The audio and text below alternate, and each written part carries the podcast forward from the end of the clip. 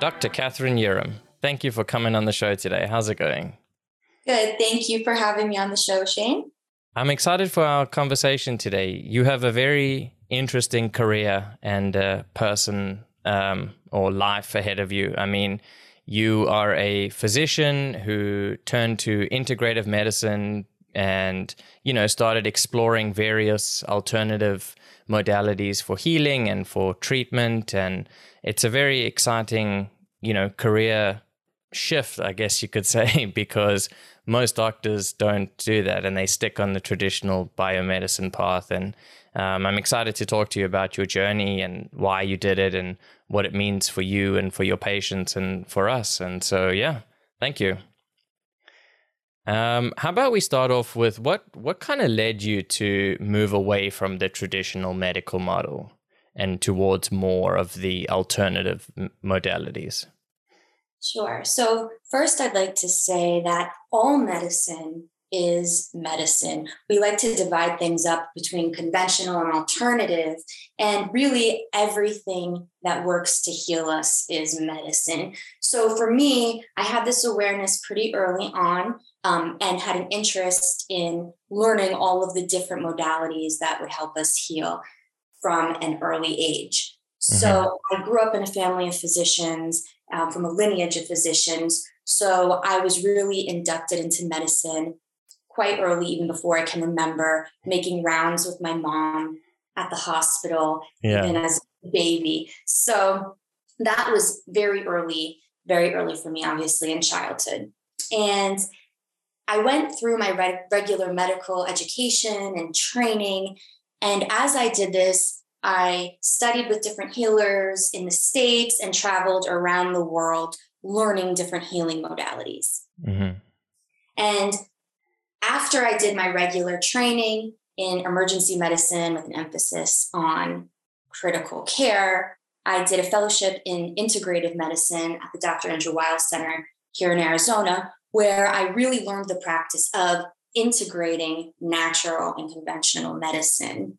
And so, as I practiced like this over time, I started seeing what actually helped people heal, what the underlying healing energy was of all of it. And mm-hmm. so that's where I've put my focus in my career and in my work with people. Right. And so what what is that underlying um, thing? I don't know if that's the right word.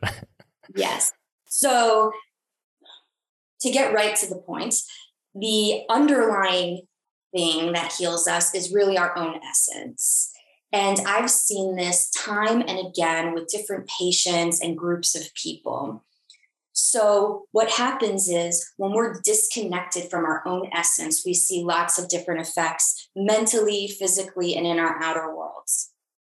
And when right. we reconnect with it, we often feel better mentally, physically, and our outer world feels a little more coherent with what we're experiencing inside.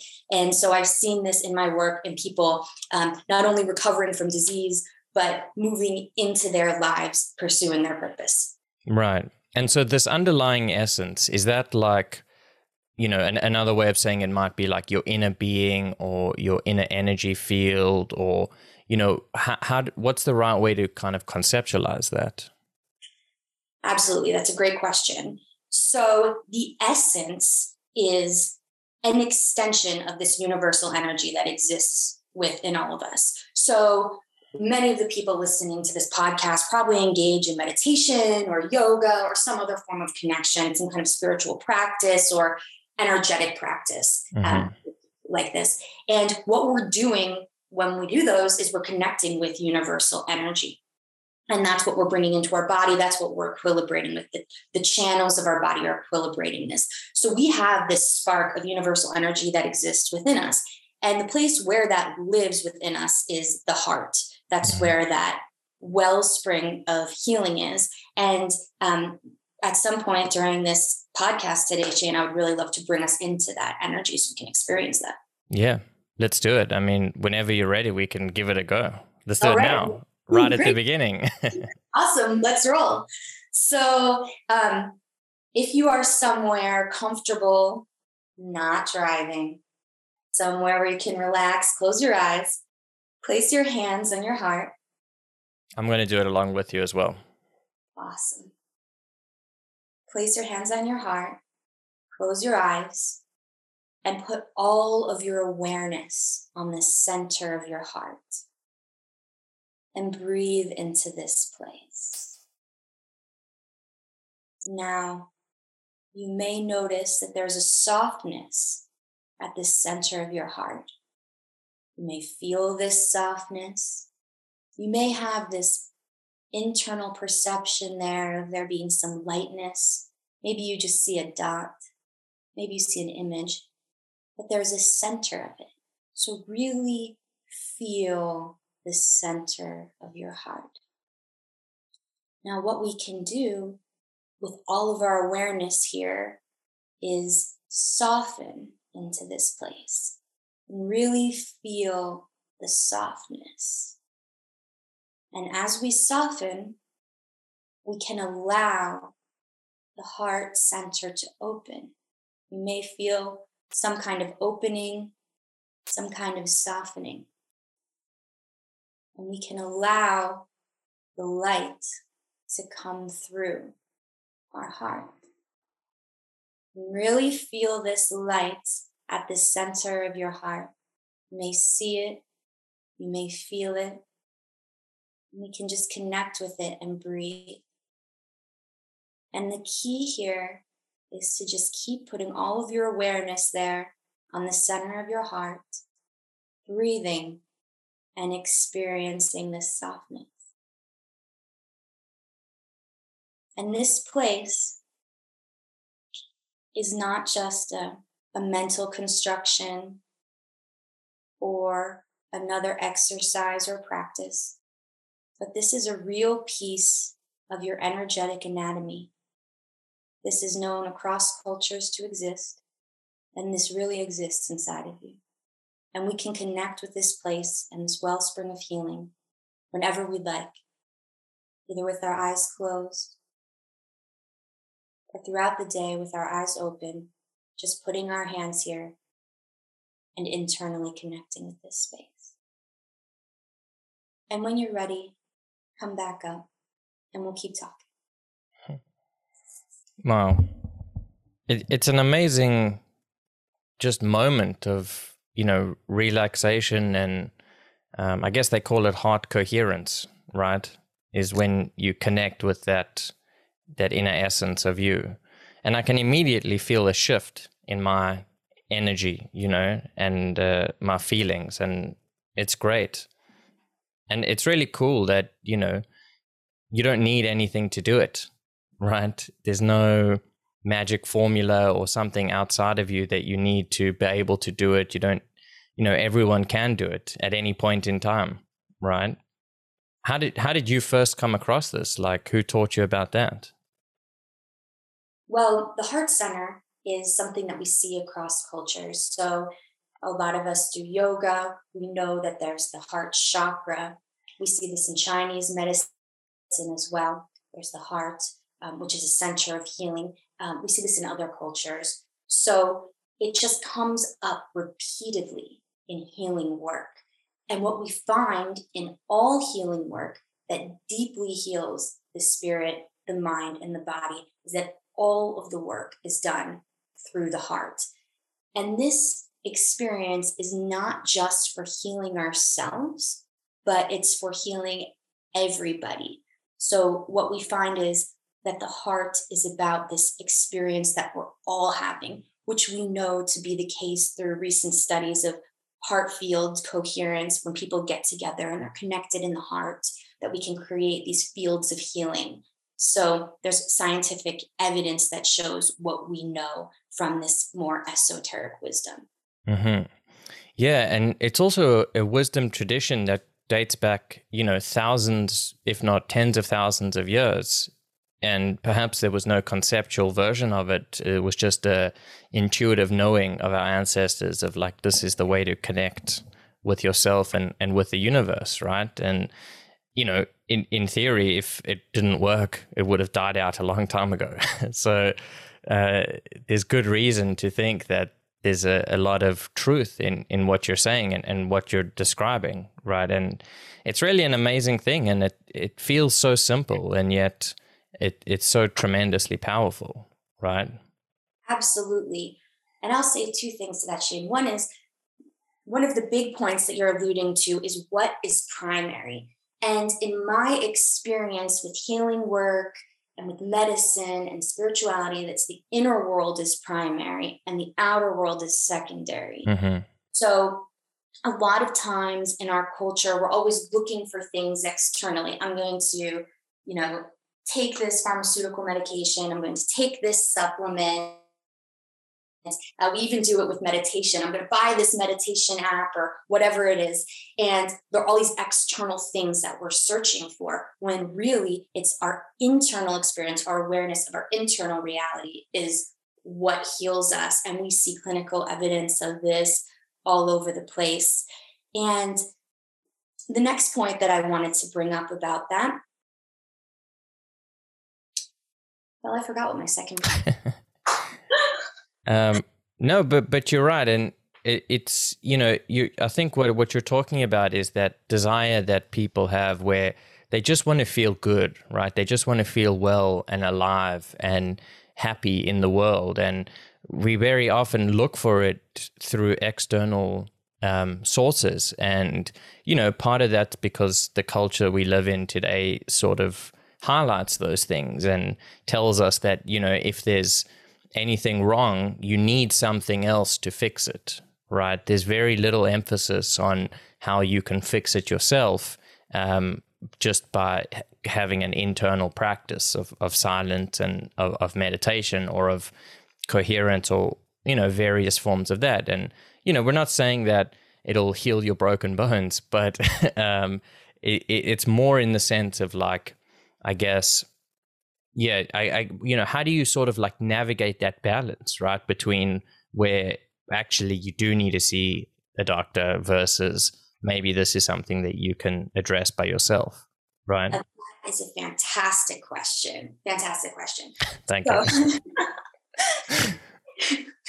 so let me tell you about a patient who I saw years ago, and um, this may illustrate some points. So this so it wasn't patient I had. I used to have a private practice, and I would go to people's homes and um, who couldn't who couldn't leave. A lot of people have fatigue or pain and depression, and they they can't leave their houses. So I would go and sit with people and try to find out um, how how to help them and try to help them best I could, looking at the medical and the um, the alternative medicine and the this, the psychology and the underlying energy and spiritual experience of these folks. And um, this one woman who I saw, she had been to so many doctors and so many holistic practitioners. It, it, she was on so many supplements, and I saw this was this was very common in people that would come into my practice. And what it was is this constant search for finding, you know, trying to find out what's wrong with me and looking for someone that's going to fix me. Mm-hmm. And what that does is, in many circumstances, and in this case, um, was it can actually cause more harm. So for this woman, she was on a ton of supplements, and it was affecting her liver. So she was um, actually doing worse physically. And this is a very common experience. So what happened, what ultimately helped this woman was connecting with the essence of who she is, finding out what's right about her experience. And when she found out what was right about her experience, when she connected with that sense of healing in herself, she not only became, you know, unfatigued, undepressed, um, and was able to leave her home, but she was able to participate more fully in her life.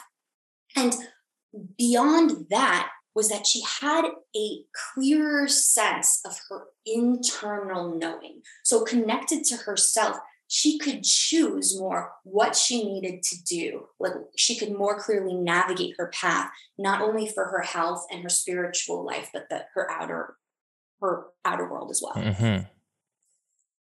Okay, that makes sense. But so, w- was her situation? You know, because there's a lot of um, discussion these days about like you know as the expression goes, where your attention goes, energy flows, kind of thing, right? Mm-hmm. And so we, if you're focusing on everything that's wrong, it feels like your whole reality is wrong, mm-hmm. right? And that applies both at sort of like a micro and a macro level, where if it depends on where you're focusing, uh, will you know determine the sort of experience you're having to a large degree, right? And so it sounds to me like what you're saying about this woman was like she was so focused on all the bad things that she was experiencing and trying to come up with solutions to fix it um, that it sort of expended all of her energy, right? Yes. Was just focused on that. And so when you came in and you were like, all right, you know, you're not actively dying. So let's take that away for a second. Let's just focus on um, some of the good things that are happening to you, and you know, focus on how. I mean, I'm, I'm making some assumptions here, but it's kind of like how your body has an amazing ability to heal itself, right? How you're still living and breathing and well, and all of these good things that are still there and currently happening for you.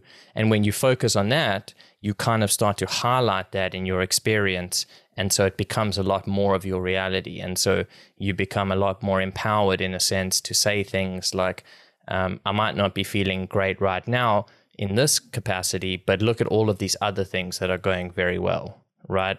And, you know, my heart's pumping, my breath is working, all my organs are functioning. Maybe not my liver so much is taking a bit of strain, but um, you know all, all of these things that are actually working really well. And if you can focus on that then the problem kind of it, it takes a different perspective right? Yes absolutely. And the genesis of that is connecting with the essence in the heart. So right. instead of having to grapple with you know, looking at all the different factors that are right, like, oh, you know, my job's going well, my relationship's going well, all the different things.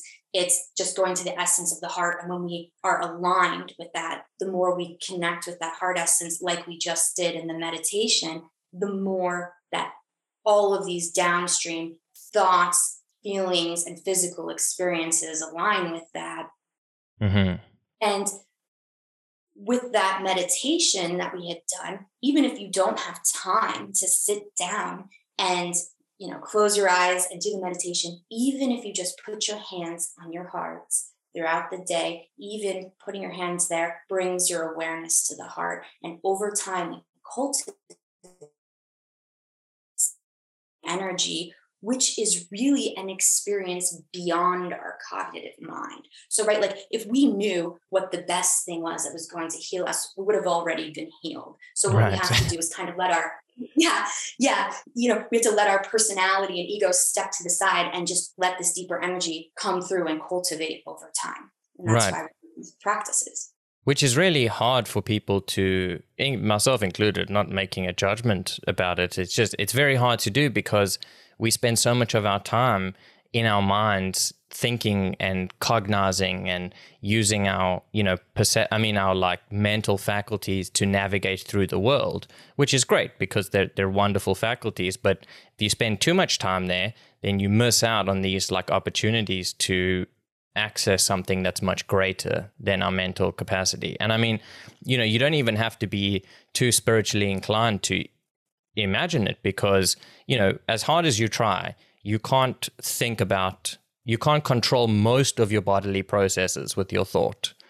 Even thought itself is quite hard to forcefully, you know, think about and change. You know, you can't just change your heartbeat with your thoughts. Although I suppose maybe you could increase it if you think about bad stuff or whatever. But you can't change the rate that your blood flows. You can't change, you know, cell division. You can't just and most of your body just works that way right? And we have no idea. And then i think that's why they sort of talk about how the conscious mind only represents a really small portion of like the full intelligence of your body because that happens at such at a much deeper and greater level. And we have access to that. We just have to step aside and not try and think about it too much and just allow it to happen right? Absolutely.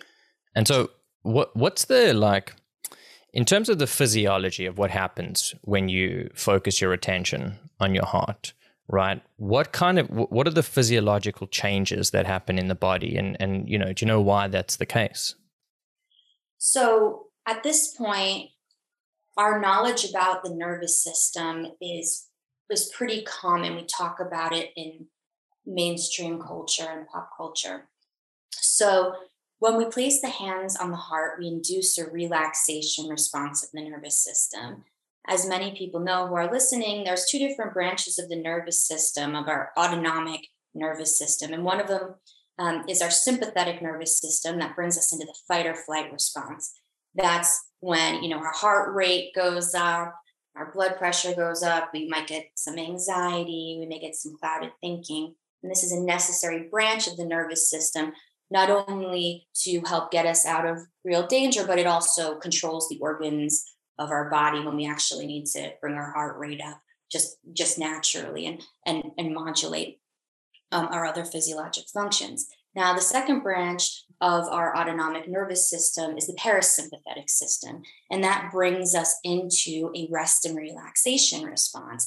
And so, when we get into this phase, our heart rate goes down, our blood pressure goes down, and we become calmer, our breathing becomes more relaxed, we feel more peaceful. And so, when we place the hands on the heart, we're going into a parasympathetic response, the rest and mm. relaxation response. And in this state, our bodies function more optimally. You know, on a molecular level, we wind up with this kind of anti inflammatory response. It's more of a pro healing response. So that's really a lot of the basis um, of the nervous system in terms of healing when we're talking about the physiologic basis is shifting into this rest and relaxation response. Now, another aspect of this is what you brought up before, which is heart coherence. Now, this is a bit of a step further than the rest and relaxation response. And the heart coherence response is what's studied by groups like HeartMath. And it's when we have our the beating of our heart and it's synchronized with our brain waves. So it's when our heart is connected with our brain. Hmm. And that is the state when we feel really good. We may feel resonance, and that's when we're starting to notice more synchronicities. So that's the state that we're really going for when we do this this heart centering technique. Right. And that makes sense too, right? Because just on the um, sympathetic and parasympathetic side, like, yeah, your body wouldn't be in healing mode if you're in fight or flight, right? There's no time for that because you got to be willing to take action and do things and be active and you know use all the resources that you have. And then it would make sense that the parasympathetic part of it when that's active that's when your body's like okay we're safe now. Things are good. It's time to heal right? That's why like rest and recovery is so important for um, training or any sort of you know uh, system of, of trying to improve anything right and sleep and all that kind of stuff um, that's why you can overtrain at the gym, right? That's a real sort of possibility, and so that that really makes sense to me. That um, activating that side, which is interesting that we can do that right so simply, even though a lot of us don't know how or that we can do it, right? I mean, that's what's interesting about it as well. Yes, unfortunately, a lot of things that we're all engaged in in our culture now are geared towards this. So, just with the increasing prevalence of meditation and yoga, um, really enhances the parasympathetic system, as well as these more focus on having um, better nutrition that bolsters the parasympathetic tone. So we have a little bit more of an orientation towards that now. But of course, there's still, you know, a lot of you know, we're pretty geared up in a lot of our culture as well towards this fight or flight, you know, keep pushing, keep stressing, keep going. Yeah. Maximum productivity, you Absolutely. know? Absolutely. And it, it's interesting how, at the same time as that part of the culture is seemingly on the increase, there's also this counteractive response of meditation and yoga and these spiritual practices also gaining momentum as well. And I think that that would sort of indicate that there's a need that people have, even if they don't consciously know what it is, that there's just this craziness that's going on and that, you know, everyone seems to be a part of, but it's not good and people don't feel good and they're looking for ways to feel better and to rebalance themselves in their lives and things like meditation and that give that um, to people, right? And so I think that's maybe why the rise in popularity is happening sort of simultaneously, right? Things stay in balance that way. Yes, and I love one of the things that you're alluding to, and that is that these practices that we do, these um, these things that we engage in to bring more healing into our lives, are not just for us; they're for everybody. Mm-hmm. So when we're bringing balance into our own into our own bodies, our own lives, we're affecting everybody else. It's bringing balance on this larger scale. And as human beings, we have this incredible, incredible capacity for conscious awareness mm-hmm. and for choice. And so, beyond just choosing these things, um, you know, for the materialistic value of, oh, I'm going to meditate, I'm going to do yoga, I'm going to eat well, we choose them to connect deeply with ourselves, to heal ourselves, and to choose deeply how we're contributing to the greater whole. And that has an effect beyond us, beyond our family, beyond our friends, just beyond our current culture, but will continue into the future over time. And when this really adds up and um, can really influence how humanity is unfolding on this planet, which, as we know, is incredibly important during this time. Yeah. And, you know, you can see that just with how you interact with people on a day to day basis. I mean, if you're going into all of your conversations and you're already angry or you're already upset or you're already, I mean, depressed or anxious, which you may not be able to control, but if you simply observe how those interactions go, it kind of always, almost always amplifies that feeling for you, right? You bring it out of the other person as well because either you're going to just talk about it or you're going to, you know, that energy kind of is contagious, for lack of a better word. um, not the best word to use these days, but nevertheless, it is, right? And so at the same time, if you're coming into all of your interactions with people in this state of calm and of you know relaxation and peace that you bring that out of other people as well right? And so that then can exponentially grow. And you don't even necessarily have to know or think about it for it to happen, right? I mean, oftentimes, I mean, I've had people, and, and it comes out in conversation as well. Like, I've had people say to me, like, oh, you know, that, that thing that you said to me, this one point, like, that you know really changed how I thought about things for the better. And really, at the time, I wasn't even really doing anything. I was just having a conversation. I wasn't trying to influence them yeah. or trying to you know fix things or sort problems. I was just being, and then it, it has this you know magnified effect. Um, and so it's tremendously powerful for everyone. You know, you don't need to be a healer or some big big shot in order for it to happen. It happens with every interaction with all of your people. Absolutely. That is very beautiful what you're saying. I love what you're saying, Shane, because being a healer is really just what you're saying. It is being connected to that essence, to that purity of yourself, and helping others connect to that. And we do that unconsciously. Mm-hmm. We can do it consciously, obviously, but when we're connected, it happens naturally.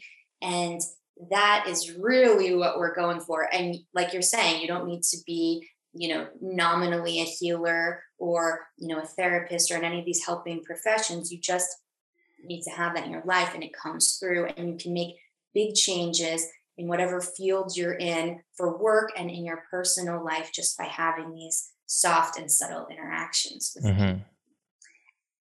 And you know, we beyond this too, we know the data is there to show what we're talking about. Mm-hmm. So we see this in medicine. There's a lot of research on what happens when physicians and other clinicians are burned out.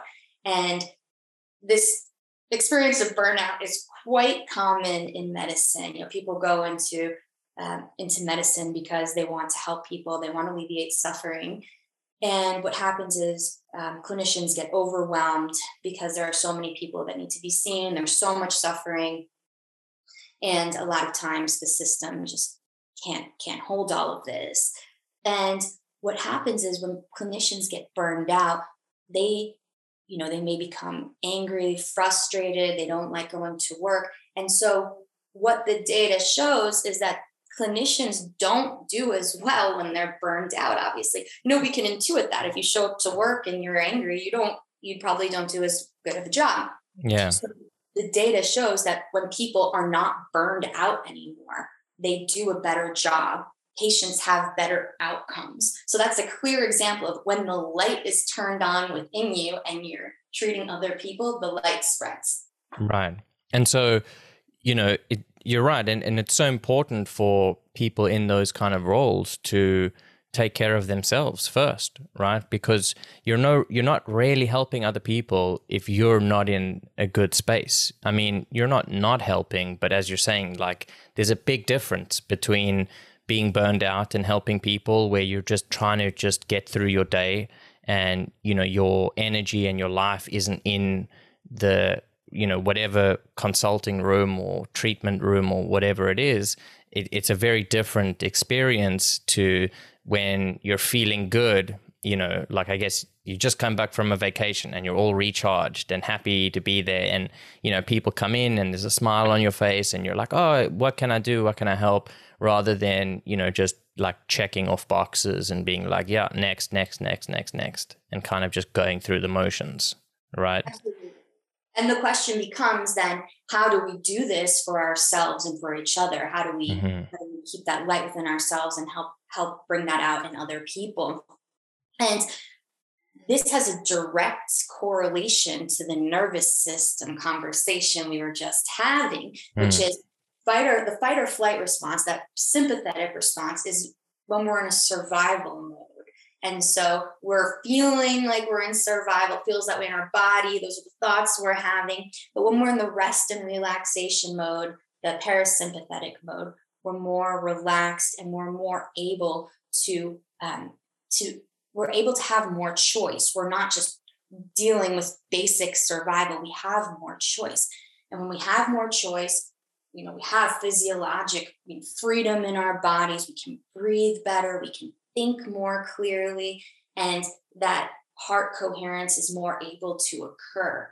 Mm-hmm. And so we can have these bigger effects um, with other people in the world around us. Yeah. And but what's interesting though is thinking about it now, you know, it, it must be a very difficult experience to try and navigate that balance. If you're in a, a helping field and what you want to do is help people, and there is endless amounts of suffering right and i think that's hard to come to terms with for everyone is that it doesn't end and people will continue to get sick and to hurt themselves and or, or get hurt i mean and you know whatever it is and uh and and have problems that need help with and you know if you're in that position where you're like oh well I mean, I could see another few patients today. Like, it's not really that big of a deal, or these these, there's still so many people that need help. You know, is it selfish of me to stop at the end of the day to take care of myself when I could be helping more people?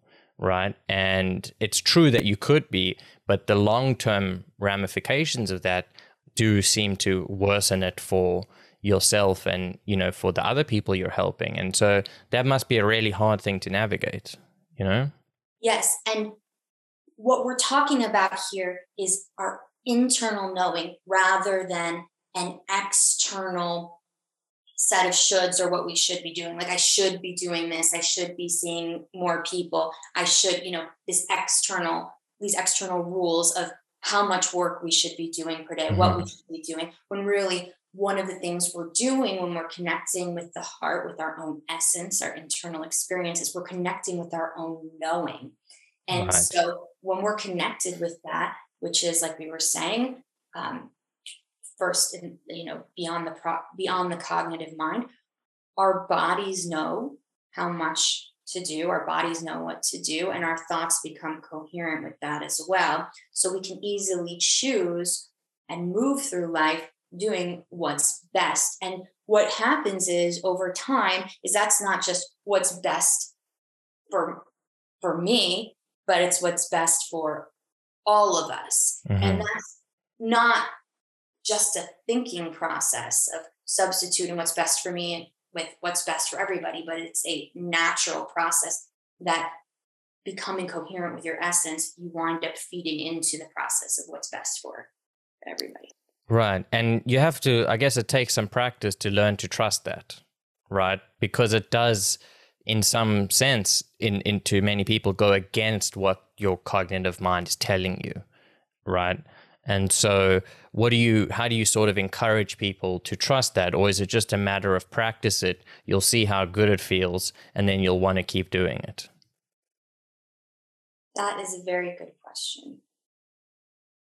So, as we were talking about before, this is something that gets cultivated over time. So, if you're listening to this and you enjoyed the heart meditation that we were doing, I encourage you to do that whenever you can. And I have a heart meditation that I've recorded that you can use um, whenever you need. And like I was saying, if you just don't have time for the full meditation, you can just place your hands and your awareness on your heart and the more you do this, the more it's just cultivated over time. So you don't even need to actively be thinking or planning mm. um, how you're best going to do this. And what we're talking about is the experience of direct perception. And so, what direct perception is, is when we experience both our internal and our external reality without the clouding of our cognitive processes, including assumptions, and inferences, and memories and thoughts, but we're just having the direct experience of our inner and our outer world, which allows us to access the purity of these experiences which is the vehicle for having healing within ourselves and each other and on this larger scale. Right. And then, so it, it's about connecting with that. And then through that, you get to observe and know what your sort of intuition or your inner being or the greater being or however you want to conceptualize it is guiding you towards, right? For your best good, which ultimately, you know, turns into the best for humanity. And it's interesting because as much as we like to think of ourselves as, you know, well, we want to help the most amount of people. And so surely that must come at the cost of ourselves, right? And that it's counterintuitive to think, but it's actually correct where you go, actually, the whole world wants you to be the best version of you, right? That's what everyone wants for you. And the best version of you is not what other people think they want. They might think that that, but that's irrelevant because when you are that best version of you, that's when you can be the best uh, support or help or you know the in the best place to support the rest of the world or even just other people in your life right you don't have to dream so big um, but it is a counterintuitive thing right absolutely absolutely it's there's so much within healing that is counterintuitive to um, what we're raised with and what we're used to. Mm-hmm. So, this experience that we're talking about of letting these deeper energies come through is an example of that. Another example is um, the concept of gentleness. You know, as we are experiencing in this conversation and in the meditation that we did, the feeling of essence is gentleness. You know, it's mm-hmm. it's gentle, and we have this affinity in our culture to think that we need to be more intense for things to be effective. You know, we need to take higher doses of medications, higher doses of supplements, work out more, you know, push harder, work harder, when really it's that gentleness that brings us through. And I've seen this time and again with patients that when we kind of go, you know, go at things really hard like a jackhammer can actually impede our healing because it can it can stop this kind of softer process from occurring. So really encouraging that that gentleness within ourselves, even though a lot of this is counterintuitive to what we're thinking and what's coming. Mm-hmm. And do you think that that drive for, you know, that like aggressive approach towards treating things or getting better or feeling better? I mean, to me, you know, what it I can relate to in my own experience is like sometimes when you don't feel good, you just you just want to make it go away right? You just want it to stop and you just want to feel good whether it's because of an injury or a condition or a whatever it is. And so I, I can appreciate that sense of like i want to do everything that i can to fix this right now right? Um, which you're saying is not necessarily the best approach for it. Well there are different approaches that are good at different times. Right. And generally, when it's coming to these issues of deeper healing, that this gentleness is the way to go. Um, history is fraught with examples of this.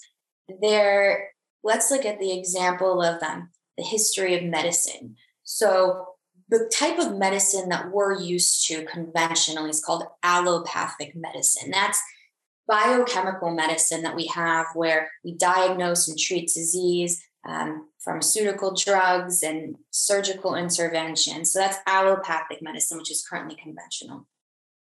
And earlier in history, there was um, a time when conventional medicine was known for what's called heroic measures. And these measures were dangerous to people.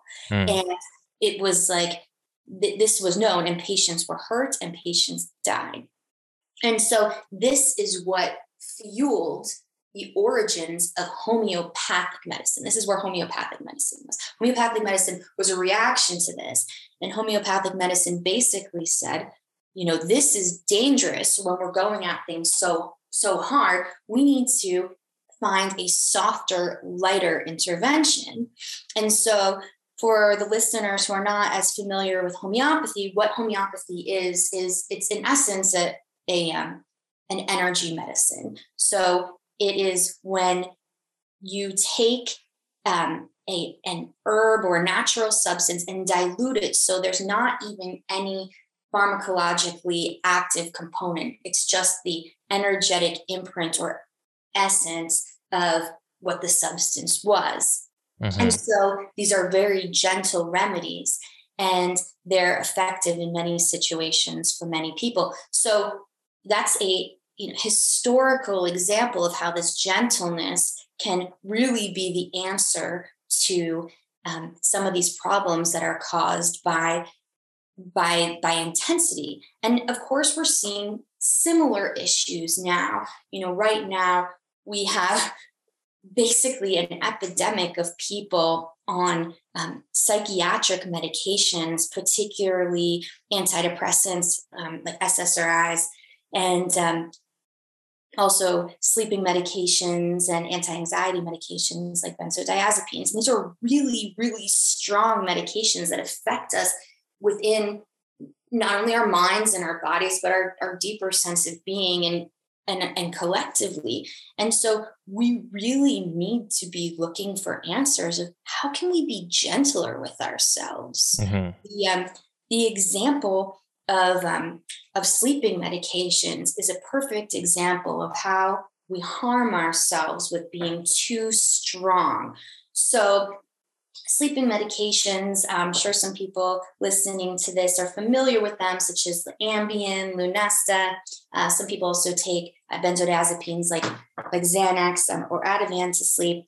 And what these medications do is when they help you sleep, they're not just, you know, our sleep is not just an on off switch. It's not like we're awake, we're on, we go to sleep, we're off. Yeah. There's an entire sleep architecture that occurs when we sleep. Biology needs to cycle in a certain way, and sleeping medications disrupt the sleep architecture. Mm. And so that may at first glance may not sound like such a big deal, but it is because when we're disrupting our physiology, our sleep is our time to reset uh, uh, physically, mentally, and also if you're in touch with the spiritual and energetic aspects of yourself, that is resetting as well. Mm-hmm. Um, and so we really need to be looking for how can we be gentler with ourselves increasingly more gentle and find increasingly gentler options to assist our health and well-being. Right. Yeah and i, I think that's important too and you know I, I, guess it it as you know as i'm sure you know like it's a extraordinarily complicated and by no means are we saying that people must just give up all their medication and whatever right of course you need to do what's best for you and, and talk to the physicians and people in your life that sort of help you with that kind of stuff. But I, I, get what you're saying, where you know we're interfering with things that we might not know exactly what we're doing, and it's interesting because you know sometimes I've heard a doctor say this before, where it's like sometimes what medicine does is he said we do bad things to prevent worse things, right? And it's not exactly clear how those things are necessarily defined all the time. But, you know, you might say, well, I need to sacrifice my sleep architecture because I need to sleep because any sleep is better than no sleep, right? And that is a short term solution, which might be necessary, you know, and, and people do struggle with sleep. And it, it's a very complicated field, and it would be tremendous if we could find these softer ways of doing it that could help these people who are who are struggling with it. Because so many people struggle with sleep, right? It, it's a huge problem, and sleep is so vital, as you say, to our health and just to everything. And so, um, I mean, I guess yeah, that we're we are evolving towards finding better alternatives, and you know, sleep experts you know have different ways of approaching it to medication most of the time. And you know they say like if you have messed up sleep cycles the best thing you can do is fix up your sleep hygiene as they call it right? So you go to sleep and you wake up at the same time every day. You don't have caffeine too early i mean too late. You don't uh, have other sort of substances. You don't uh, use your phone and all kind there's all sorts of ways that you can kind of like adjust your living habits to prioritize sleep, right? As opposed to keeping all that stuff the same and then just finding a way to like knock yourself out, right? Absolutely. Absolutely. And, and um, what that's pointing to is connecting with our circadian rhythm. We're in a natural um, cycle, natural 24 hour cycle, and the circadian rhythm is also connected with our seasonal rhythms. So we're part of the natural environment. So becoming more connected and coherent with the greater whole is what's happening here mm-hmm. and provides us with with greater health and well-being. And I will say, Shane, you know, you you pointed to this in our conversation. You know, I'm by no means dismissing the need for um, external interventions such as med- medications and other interventions. But what I am doing is pointing to how we need to be gentler with ourselves mm-hmm. and where the primacy is and keep orienting ourselves towards that. Just keep that orientation. You know we don't you know need to be zealots about this but just keep pointing to that internal softness and the primacy of your experience of essence the primacy of your internal experience. And that's how we're going to get to where we need to go. Yeah. And i think that that's important. And hopefully, you know, that sort of like moves into the, the medical field as we sort of evolve and progress because that's where people go to for help most of the time, right? In, in a Western sort of culture where it's like you feel something wrong. What does everyone say? Go to the doctor, right? And then you hope you have an enlightened physician who can guide you in the best way to dealing with whatever your problem is um, gently, right? And and easily before you have to go to the more like aggressive measures, which I guess some people will have to do anyway. And, you know, okay, that's fine. People are born with various conditions and situations that need medical intervention. And, you know, medical science has has saved a huge amount of people's lives and helped people in extraordinary ways. And so it's not that we're saying that you must dismiss that stuff and instead just you know try solve it by yourself but it's like we're just talking about like how you kind of like integrate the two to kind of promote a society that focuses more on a greater well-being for the person as a whole rather than just doing symptomatic treatment right? Absolutely. Absolutely. Yeah and it's huge and and i think that we are moving towards that even though it might not feel like that at times but you know i've spoken to and i know some medical students and in many places like they're talking about greater um, integration of various disciplines and fields. And I mean, sometimes they're not. And there's a, a, lot of areas that tend to be like super laser focused and dismiss everything else. And okay, whatever, you know, it's sort of like one step at a time. You can't solve the whole situation all at once.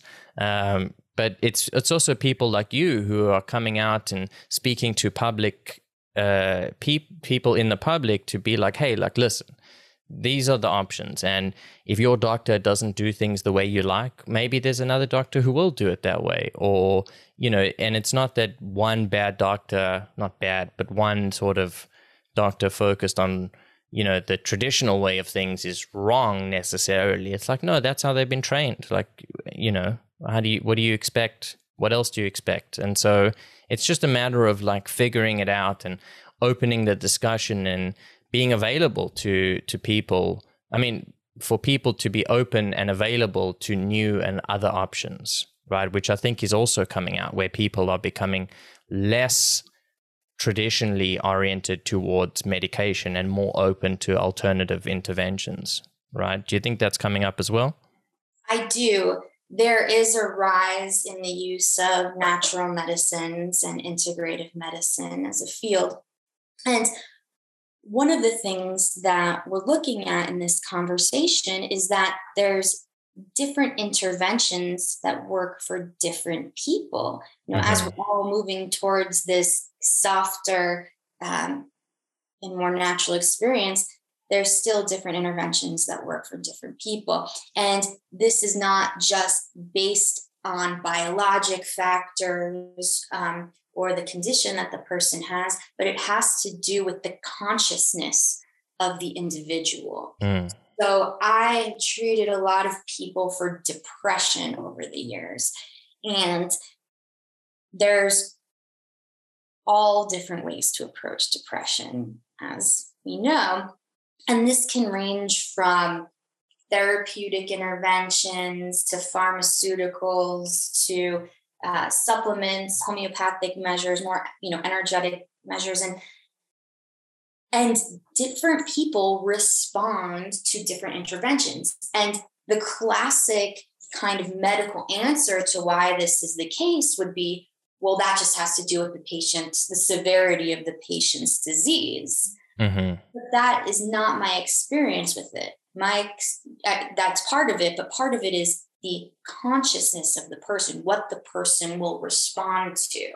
Um, I find that a lot of younger people these days are responding to increasingly lighter interventions rather mm. than the, the hard hitting pharmaceuticals. So, like I said, nothing wrong with the pharmaceuticals. If that's what someone's going to respond to, that's what they're going to respond to. And you have to meet people where they are. That's that's how you help people. It's, yeah harm reduction model. You have to meet people where they're. Yeah.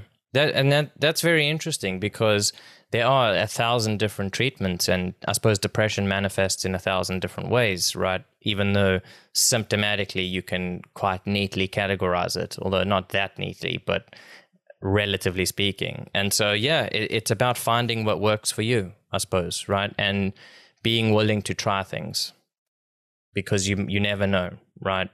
And if one intervention hasn't worked for you, so you tried the pharmacology route and it didn't work, and you tried other sort of therapeutics and it didn't work, and you're still looking for help, or maybe you go to an energy healer, or you go to a Chinese medicine specialist, or you go to a homeo- homeopath, or something like that. And just having that openness might allow you to, you know, experience a change that you might not have otherwise if nothing else has worked.